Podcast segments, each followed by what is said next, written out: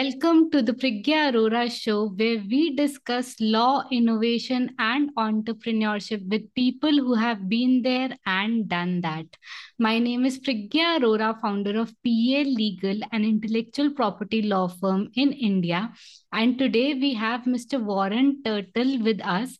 He's a specialist in the field of open innovation, and we'll dive in a conversation with him. Welcome, Warren, on the show. I'm so excited to meet you.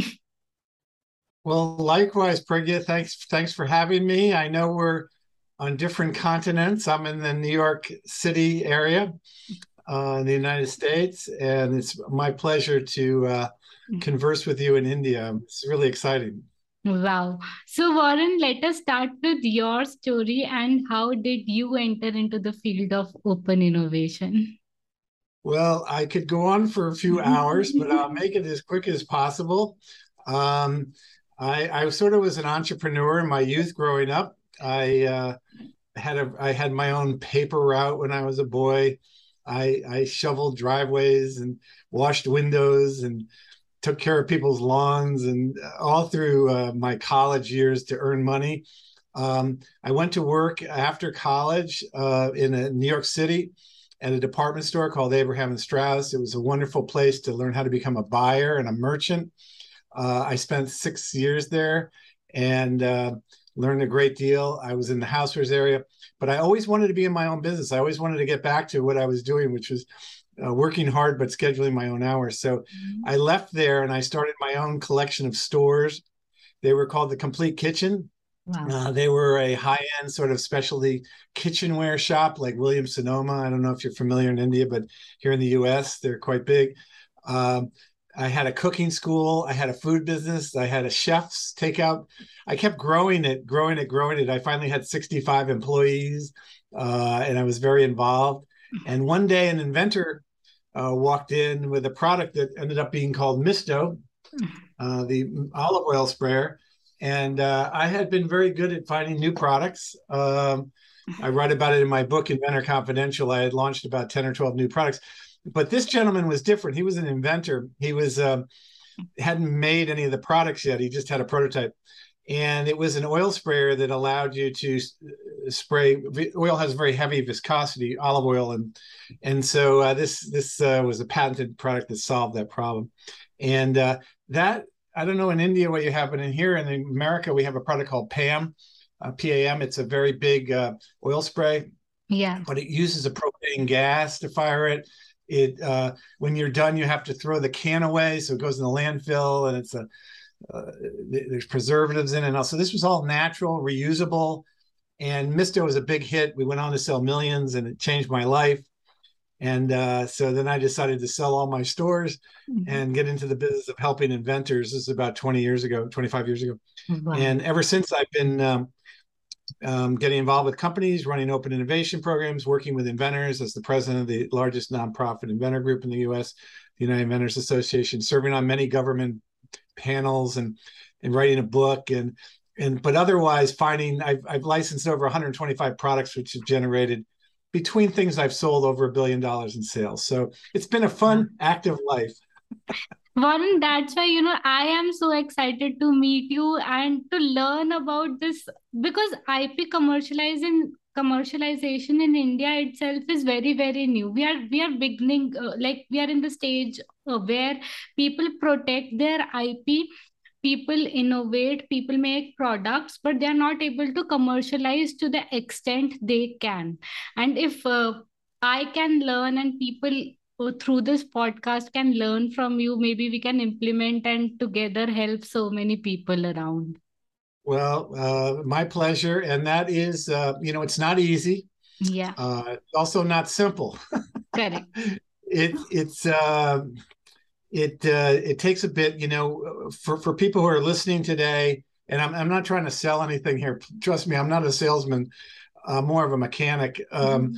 But I did write a book called Inventor Confidential, um, which can be gotten on Amazon. And if people want to read a little bit more and get a little bit more depth on this, but but it's it's not it's not easy, Priggya. It's it's it's um, uh, a lot of things have to come together okay. uh, and the odds are long and the and, and the risk can be high so you want to mitigate i don't know if that word is right you want to um, reduce mm-hmm. your risk mitigate your risk um, but at the same time um, follow you know your leads it doesn't always work out so you have to be kind of tough you know and uh, but i try to be very real with people yeah. um, there's a lot of people here in the united states there's people companies that are always telling inventors, "Oh, you can do it, you can do it, just pay mm-hmm. me and pay me, and you can do it." And so they make money, but uh, the people that are actually doing it, you know, are not making money, and that that's that's actually kind of upsetting to me. So.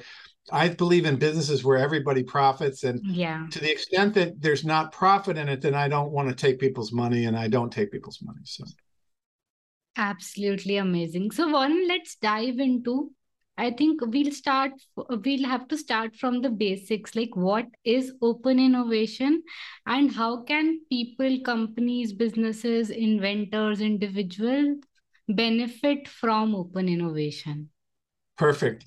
So open innovation, I define it as as the search by companies yeah. uh, outside their four walls for new innovation that they don't develop in house, but they're looking for outside the company the uh, the term was actually I should was uh, coined by I don't know if you can see it on screen by Dr. Henry Chesbrough. He's written nine books on open innovation.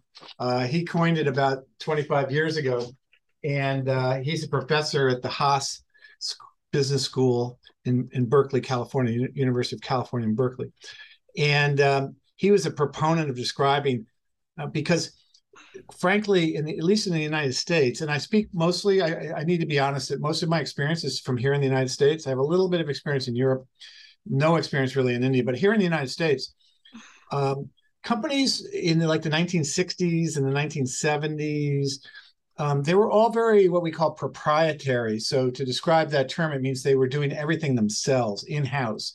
They all had like secret formulas, you know, uh, like like Tide. Like Tide is a dishwasher, you know, a, a cleaning product. It has secret formula that that only you know Procter and Gamble knew about, and and and and and they sell this, you know, or, or McDonald's, you know, uh, there's a special sauce, you know, on on your burger, and and nobody could take the special sauce. So everything was very proprietary. Very, uh, companies battled each other um, for market share. And open innovation was the concept of we don't have to do that. We can share information. Yeah. Uh, we can reach outside the company for innovators and do deals with them, licensing deals and things, so that everybody benefits. And Procter and Gamble was the first big company to do that. Um, that was a book uh, written by a guy named A.J. Uh, J. Lafley. A.G. Lafley was the chairman, and he used sort of the principles that Henry Chesbrough you know, wrote about and and and proselytized, and they ended up um, at Procter and Gamble being quite successful going outside the company. And suddenly, oh, almost fifty percent of their new products were from inventors and innovators around the world from outside the company. So then other companies like Lever Brothers followed them, and then more companies got in the open innovation space. So that was sort of the origins of it in the 70s and 80s, and it started becoming bigger in the 90s. Um, but then, unfortunately, uh, companies learn that it's not always easy. Um, sometimes they try these new ideas, they don't work, money spent on them. Uh, so there's a little bit of frustration that we've gone through. So you've seen the um, open innovation arena sort of expand and then sort of shrink back again. And today, more progressive companies are still doing it, but they don't really know how to do it and where to look and it's it's amazing the cultural differences. Like there's cultural differences between India, say, and the United States, but there's massive cultural differences between innovators, independent innovators, and large companies. Okay. Uh, they come from entirely different backgrounds and they don't understand each other. So that's why I jumped in the space. I'm a translator. Um, I'm Marco Polo. You know, I'm trying to convince the big companies, and I show them how to do it and try to convince the the innovators how to approach them properly. So that's my mission in life, um, and we're taking a second charge at it. And in fact, I'm I'm now involved in a startup company called Market Blast, which is going to take the things I've learned from the companies I've worked with and do it with you know hundreds if not thousands of companies so so we still believe in it. just needs to be done properly and people need to learn from the experience Correct. So I think uh, one currently also, as you said, a lot of people want to get involved in this area, but they don't know how to. And uh, many of the people are trying to develop uh, an ecosystem where where things can coexist together, or small inventors are able to reach out to companies and things like that.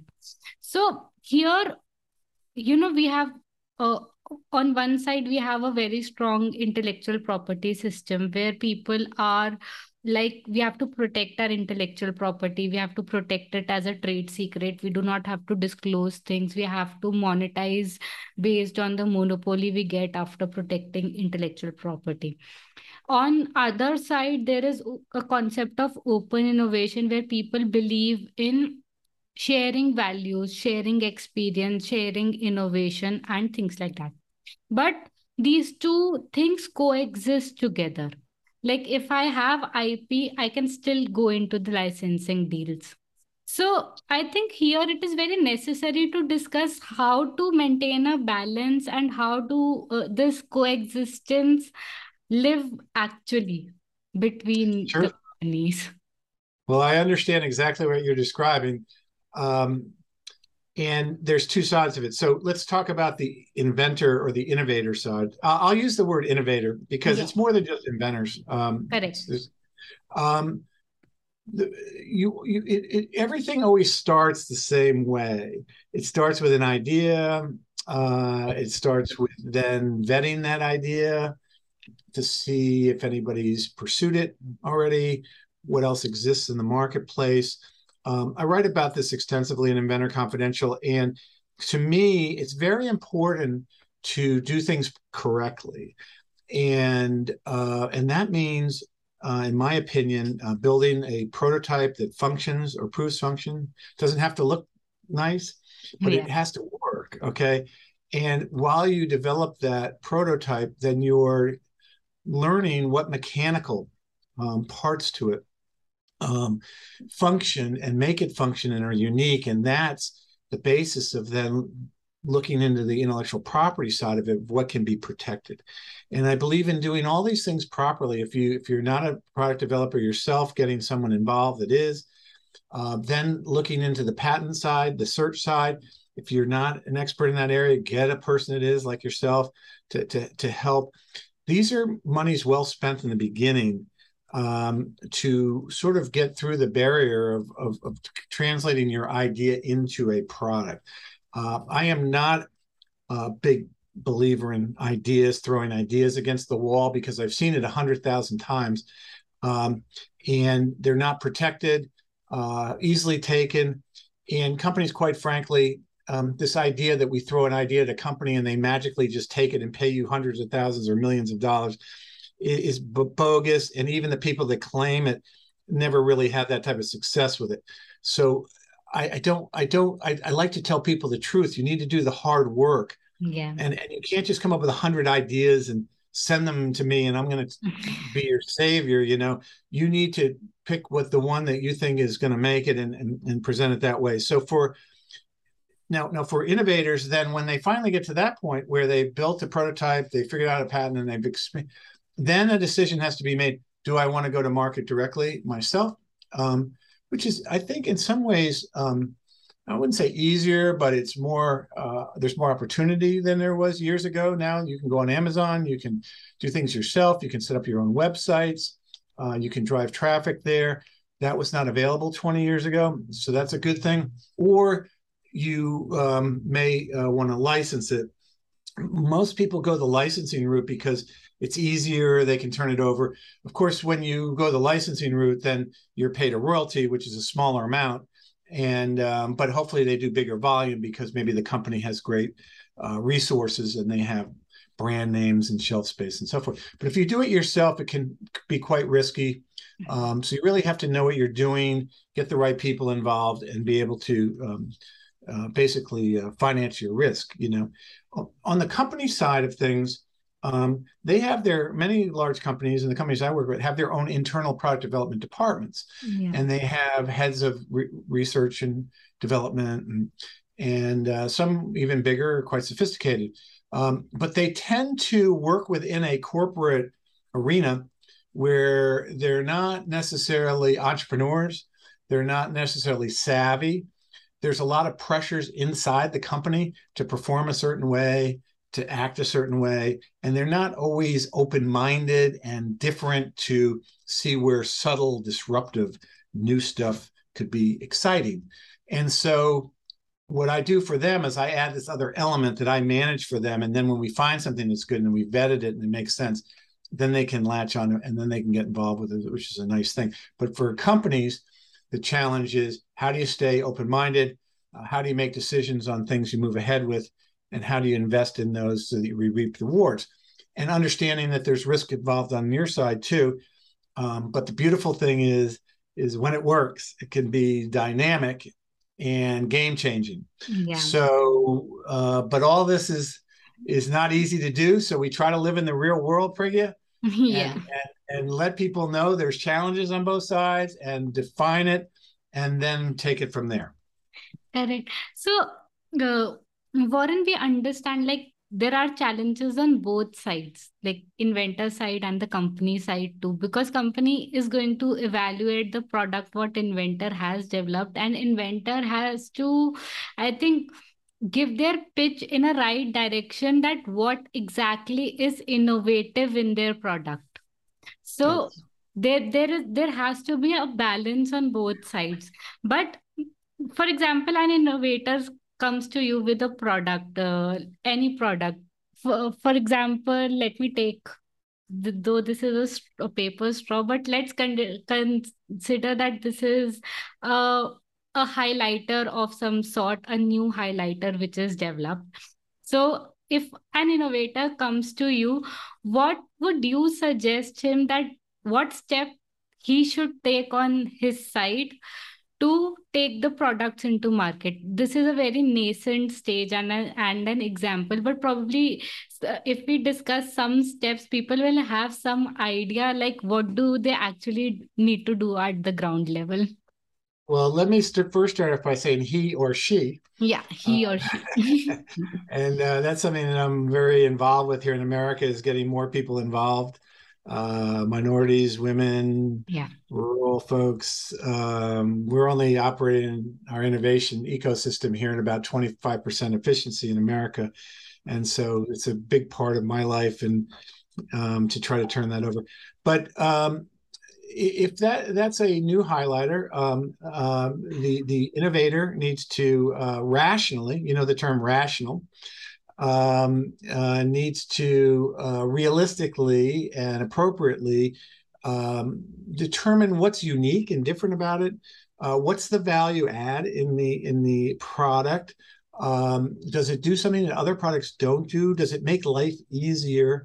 Uh, can it be made much less expensively? I mean, but these things need to be significant. You know, a ten percent savings mm-hmm. in cost is not going to get anyone excited. It needs to be, you know, 50% cheaper or it needs to add to, so there has to be an evaluation and that has to come from, so that's the first thing in, innovators can do is, is, and how do you do that? Well, you can go online, you can check Amazon, you can see what else is out there.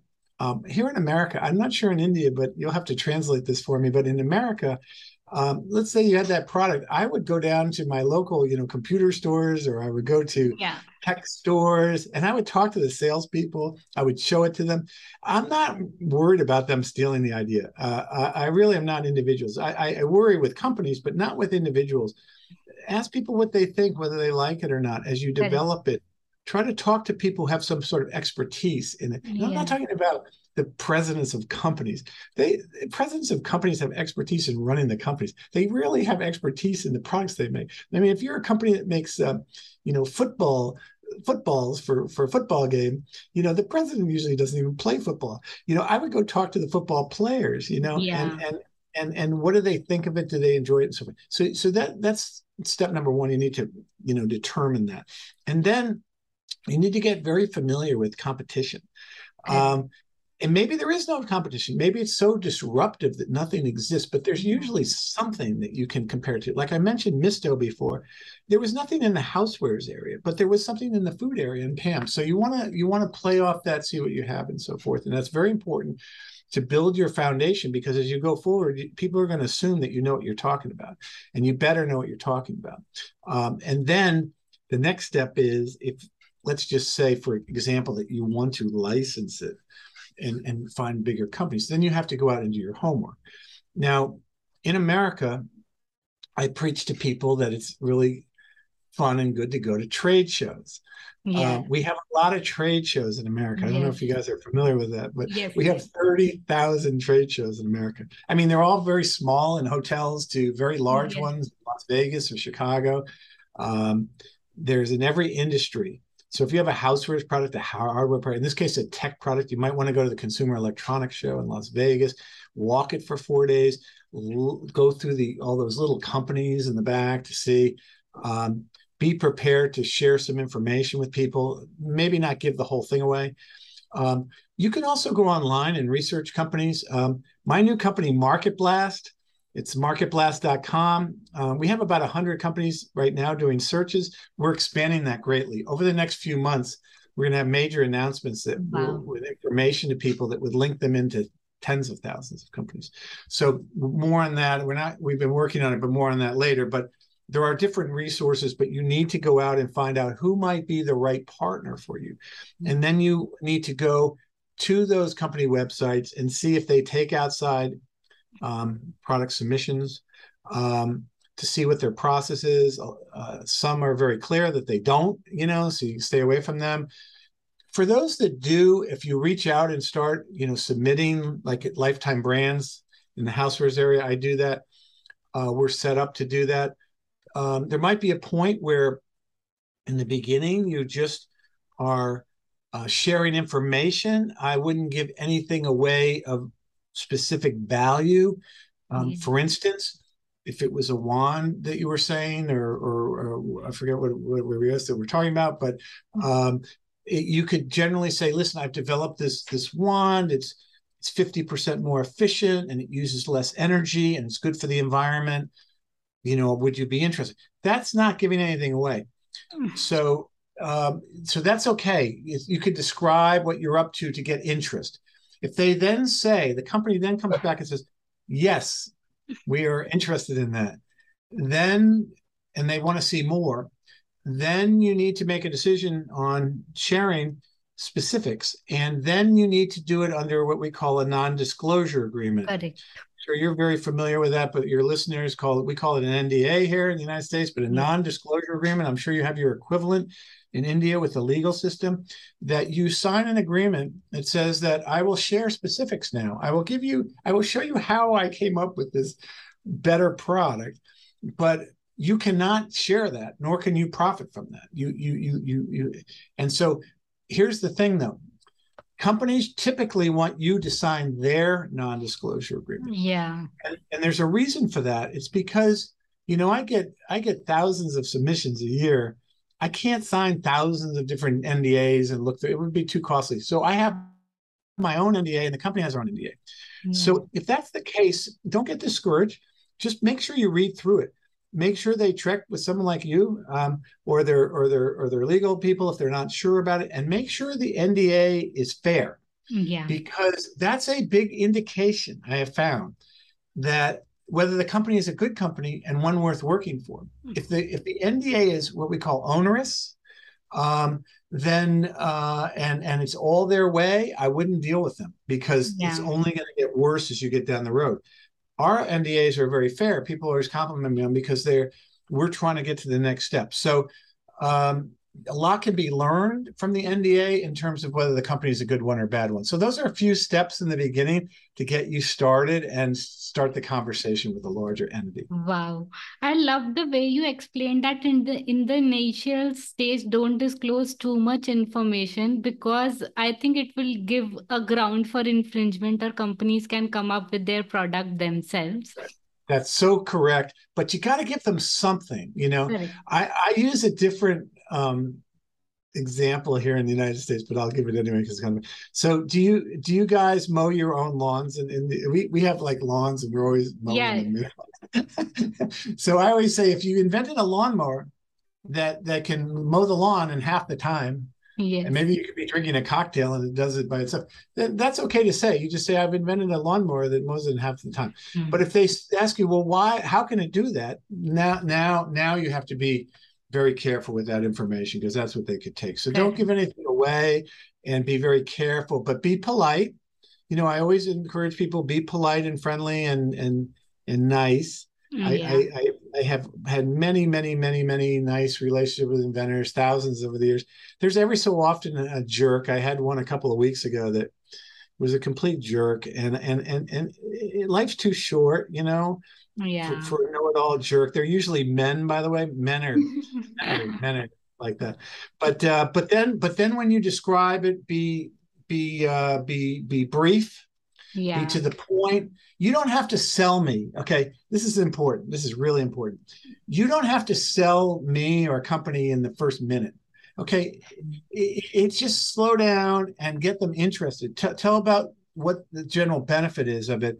And then if i'm doing my job i come back to you and then i want to know more and we develop a relationship. It's just like dating you know you, you, you, you're not trying to make this sale and, and, and, you're not getting married in the first minute here. You just you know you just just just get to know each other a little bit better. And i i urge people to be polite and and keep the process going to keep their options open you know Wow. I love the uh, chronology you gave. It's like dating. The first get to know who who who the buyer is and yeah. to whom you are selling. And yeah. also, you know, uh, what I got from this uh, conversation is we probably we can disclose the use what use or what utility or what cost benefit our product benefit or advantages of our product but not the technology part of product not the how our invention is going to work how our innovation is going to work or how our product is going to actually work. That's right. When when you when you when you get to that second date Correct. you know um, before you uh, do anything more mm-hmm. uh, make sure you have uh, a non-disclosure agreement in place absolutely so uh, warren again you know IP in itself is a costly process. Then innovation, open innovation, licensing deals, everything is a costly process.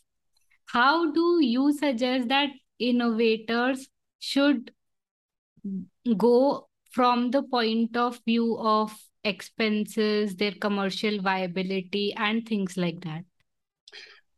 it's a great question, um, and it's it's always you know it's funny the the uh, the the the the coaches in America, the inventor coaches who yeah. you know they they they say you know just throw an idea out there, you don't have to spend any money. Yeah. And, and, and and so I understand that um, philosophically, but it doesn't work. Okay, mm, yeah. because when you send me an idea, the first thing I ask you have you have you have you prototyped it? Have you patented it? You know, these are questions that, and and even if I think the product's good, it's it's the next thing that's going to be required. So you have to make a decision on it at some point. So the, the, it's it's it's it's difficult to you know to get started. But here's what I would say. A here's where I think the the the specifics are. Developing a working prototype is important. So if you're serious if you're serious, if, if, if it's just a game to you and you're just a, an idea person you're throwing it, you're not an inventor. Okay. So if you're an inventor, you, you build a prototype that works. The money that you spend on that is well spent. And I would say that, you know, it, sometimes it costs you a few hundred dollars. Sometimes you can build it yourself. Um, but maybe it'll cost you a, a few thousand dollars. That's possible. But you have to make the determination on that. But it's but it's money well spent if you're really serious about this. Now, you may find along the way that you couldn't build what you thought you could, and now that's up a couple of thousand dollars is is is, is wasted in some ways, but it's not really. It, it it, it prevented you from wasting a lot of more money down the road. Okay? Yeah. The other component that we talked about was intellectual property. You know, there are ways of filing um, provisional patents. Um, they're less expensive. You know, I always encourage people to get legal counsel but if you've been through it many times, you might file a uh, provisional on your own. Now, provisional only buys you 12 months. America is now tied in the rest of the world's patent system, and and so so there is you you you get a preferred you know space in that. But when it comes to converting to a non-provisional patent yeah. and getting serious, what I call a big boy patent, Mm. um, it, it costs money. And again, you have to make a determined, but these are monies that are spent. So suddenly you could go from a few hundred dollars to a few thousands to before you know it, five to ten thousand dollars. That's pretty much where I put the cap on it though. Do not go out and make up a thousand units, okay? And spend twenty-five thousand dollars doing that. Do not, you know, there's a whole bunch of things. You know, you might go to a trade show and visit. You know, I could tell you how to spend your first five to ten thousand yeah. uh, if you're serious, but you do it in stages and you get positive feedback as you go along, or you or you bail out. Um, and this helps you if you really are onto something serious. Now, if you want to just take an idea and throw it against the wall, that's fine. But but I think that um, what you're going to find is the odds are long. And God forbid if you ever found something the people are not going to pay you full value for your your idea. It's just never going to happen. So so that's the you know there's a little bit of uh, risk you know here, and uh, so you have to mitigate that risk by doing stuff in stages and staying rationally aware of what what you know how it's going. Uh, beautifully explained. You know, uh, we don't have to spend a lot of chunk all together. We can spend it in stages. For example, as you explained, that we can go to provisional patent, wait for 12 years, see how market is reacting to our product, how our potential customers is are reacting to our product and then take a decision of non-provisional then take a decision of licensing and things like that That's exactly right. And I've done a lot of deals based upon uh, provisional patents. Um, we we and because of me, because I, I I spent a lot of time setting up these programs, we prefer that the innovator owns the patent. yeah We, we, a lot of people say, "Oh, I'll send you an idea. You you patented, and and you know you own the patent." Okay, this is what they think. Eh, this doesn't work. I mean, I mean, I'm not saying it never works, but but the odds are very very long with that. We prefer that you own the patent as the innovator, so that we ask you then that that if we like it and it's a provisional patent, uh, then before we sign the agreement, we ask that you um, convert it to a non-provisional, um, and then you assign it to the company. Now we typically pay in advance you know five thousand dollars I mean so that you could use that advance to, to to to to convert it and then it becomes your property you own it and you have the rights to it and that's that's the way we prefer you know the companies that I work with prefer to do things Wow, awesome. So, uh, as we are moving to the stages, like we we discussed, like we can protect uh using the NDA. Then we discussed about the cost benefit analysis part of it. And now let's move to infringement because we are going for so many licensing deals and we are trying to share our technology. There is a high risk of infringement. So one thing that we discussed is an NDA. Are there another uh, other things that we can keep in mind while entering into licensing deals, disclosing our innovation, or or anything that we can do from for protecting ourselves from things like patent trolls, patent ticketing? Because especially in technology areas like softwares and high-end technology areas, patent trolls have also become a practice. Like okay, we have developed something in in electronics, we are going to send you a legal notice. so yeah um it, well listen your your first step as you described is your relationship with the company that you want to license with and and we talked about non-disclosure agreements um the benefit in in licensing to a larger company is that they can usually um, have the uh, legal infrastructure and the cloud and the power yeah, to fight. Um, so if you license a product with Lifetime Brands, now the Lifetime Brands legal department is is, is making sure that your patent is enforced, and that brings a lot more clout to the table um, in terms of they have brands, uh, they have other ways of protecting the product, and they have their you know actual clout in the marketplace that enables them to to not just call up someone who's infringing and say stop infringing, but to do something about it that you don't have as an individual. So that's one of the benefits to licensing to Yeah. a bigger entity, and that's why you want to make sure you get the right partner, so that the right partner um, can help enforce the patents. Now let's talk about patent trolls, one of my favorite subjects. um, the patent troll i'm not saying it doesn't exist uh, it does you know and maybe more in the tech area, but but it's no bigger problem today than it was 100 years ago. Yeah. I know that statistically. Uh, it affects about 17 to 18 percent of patents, which is what it did in the 1800s. Okay, um, but on the basis of that, the large tech companies uh, in America have tried to rewrite the patent laws, and, and they and they and they they were pretty successful with the American Innovation Act of 2012, which was put into place in 2013. Among things that they um, put in there, the uh, bane of my existence is the PTAB, the Patent Trial and Appeal Board, which which says that you could go through four or five years of getting your patent issued, and then anybody, anybody, but not just the parties who are involved, could could go back and challenge your patent. Two thirds of the time, that challenge is accepted by the patent office, and eighty four percent of the time, at least one major claim is is is, is, is put in there. And by the way, the only products are the only patents that are litigated that way. And I should say litigated is really something for the courts, but in America now you can go back to this this PTAB kangaroo court at the U, U.S. Patent Office.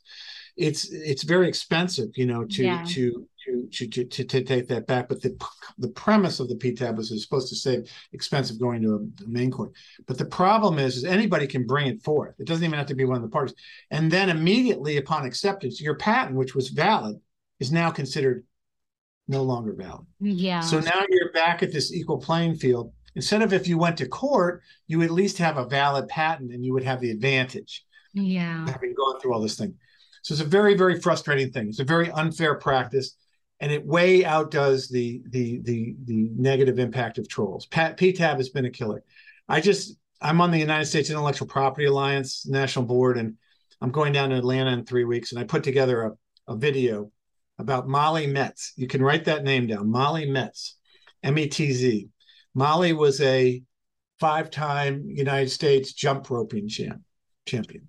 She she invented a superior jump rope, spent five years getting a patent, put thirty thousand dollars into the product, and then as soon as she started selling them, everyone infringed upon her. And then the big guys from CrossFit, the biggest manufacturer for CrossFit, mm-hmm.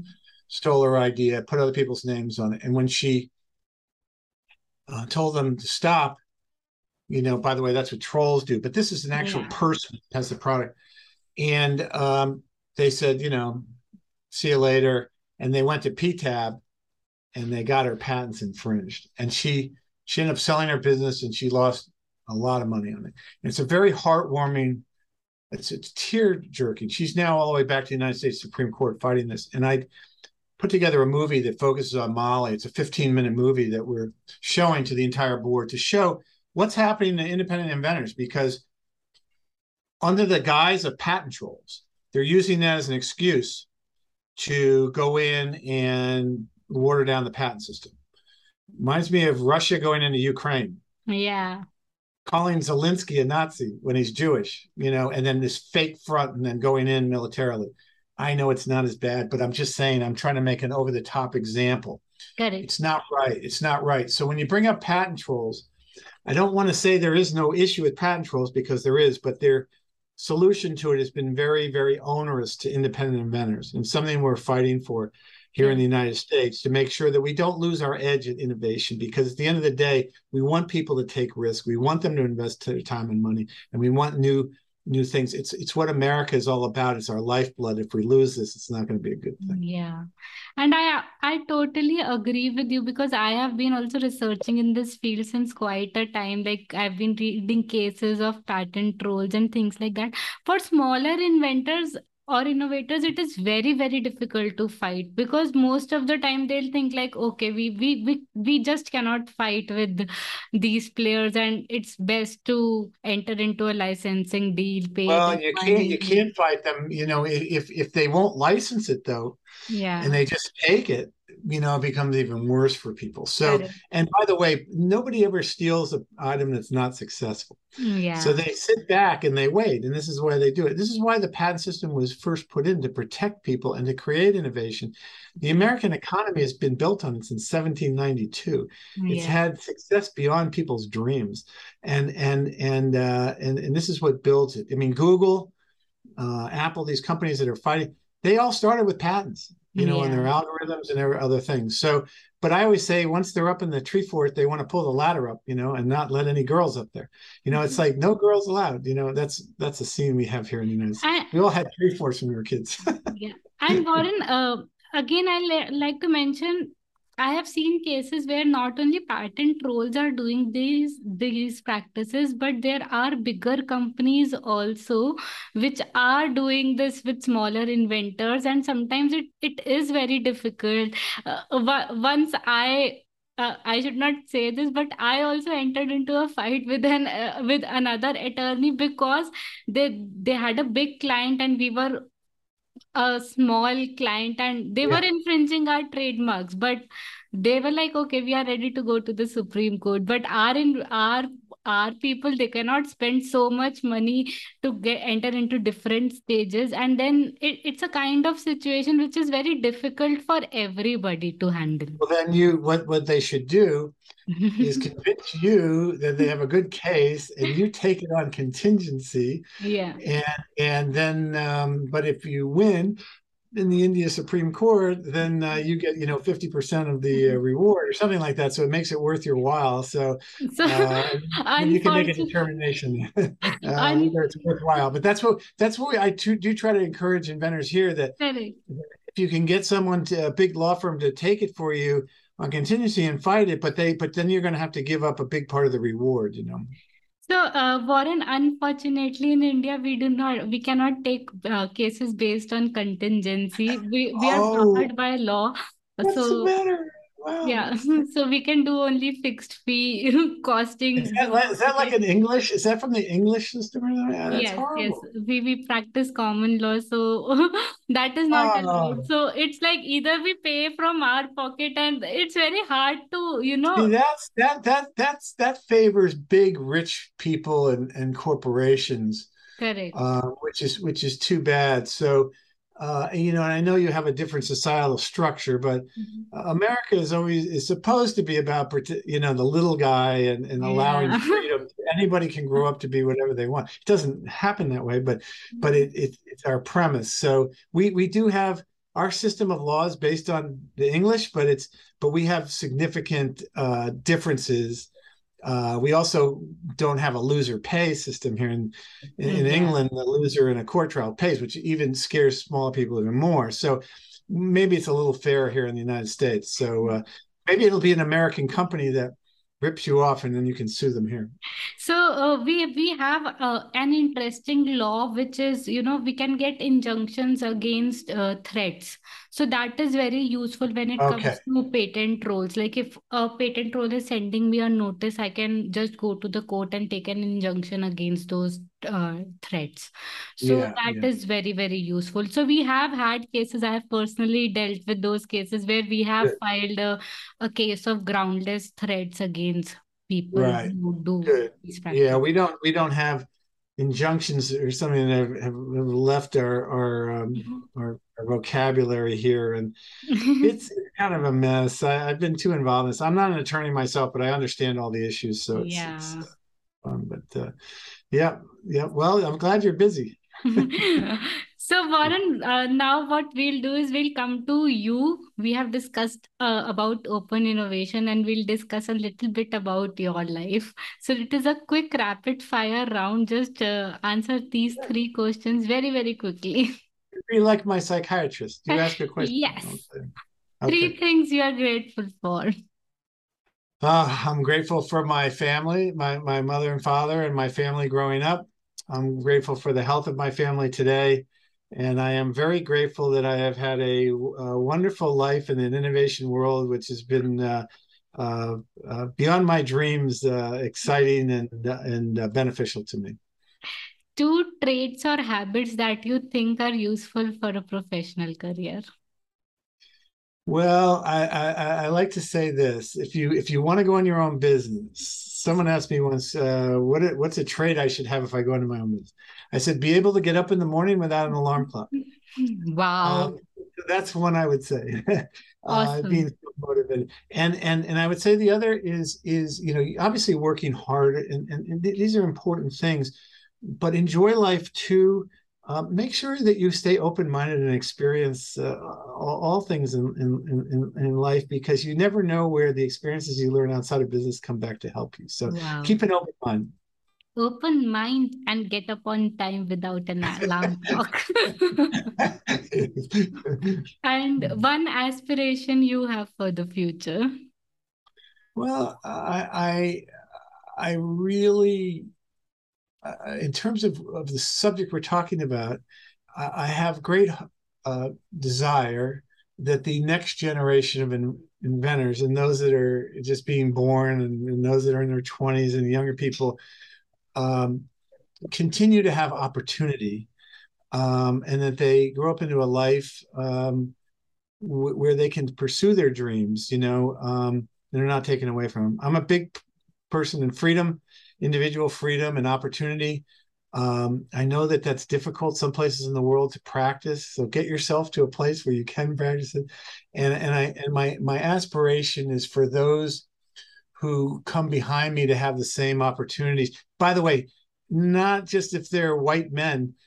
For, for, for I have three daughters. Um, for for my daughters, for for minority, for people disenfranchised, for all the people of the world that that um, you know haven't always had access or or always had um, all that you know uh, inside backing and so forth to to to to to to have a world where where they can you know maximize their talents so that's my mm-hmm. aspiration.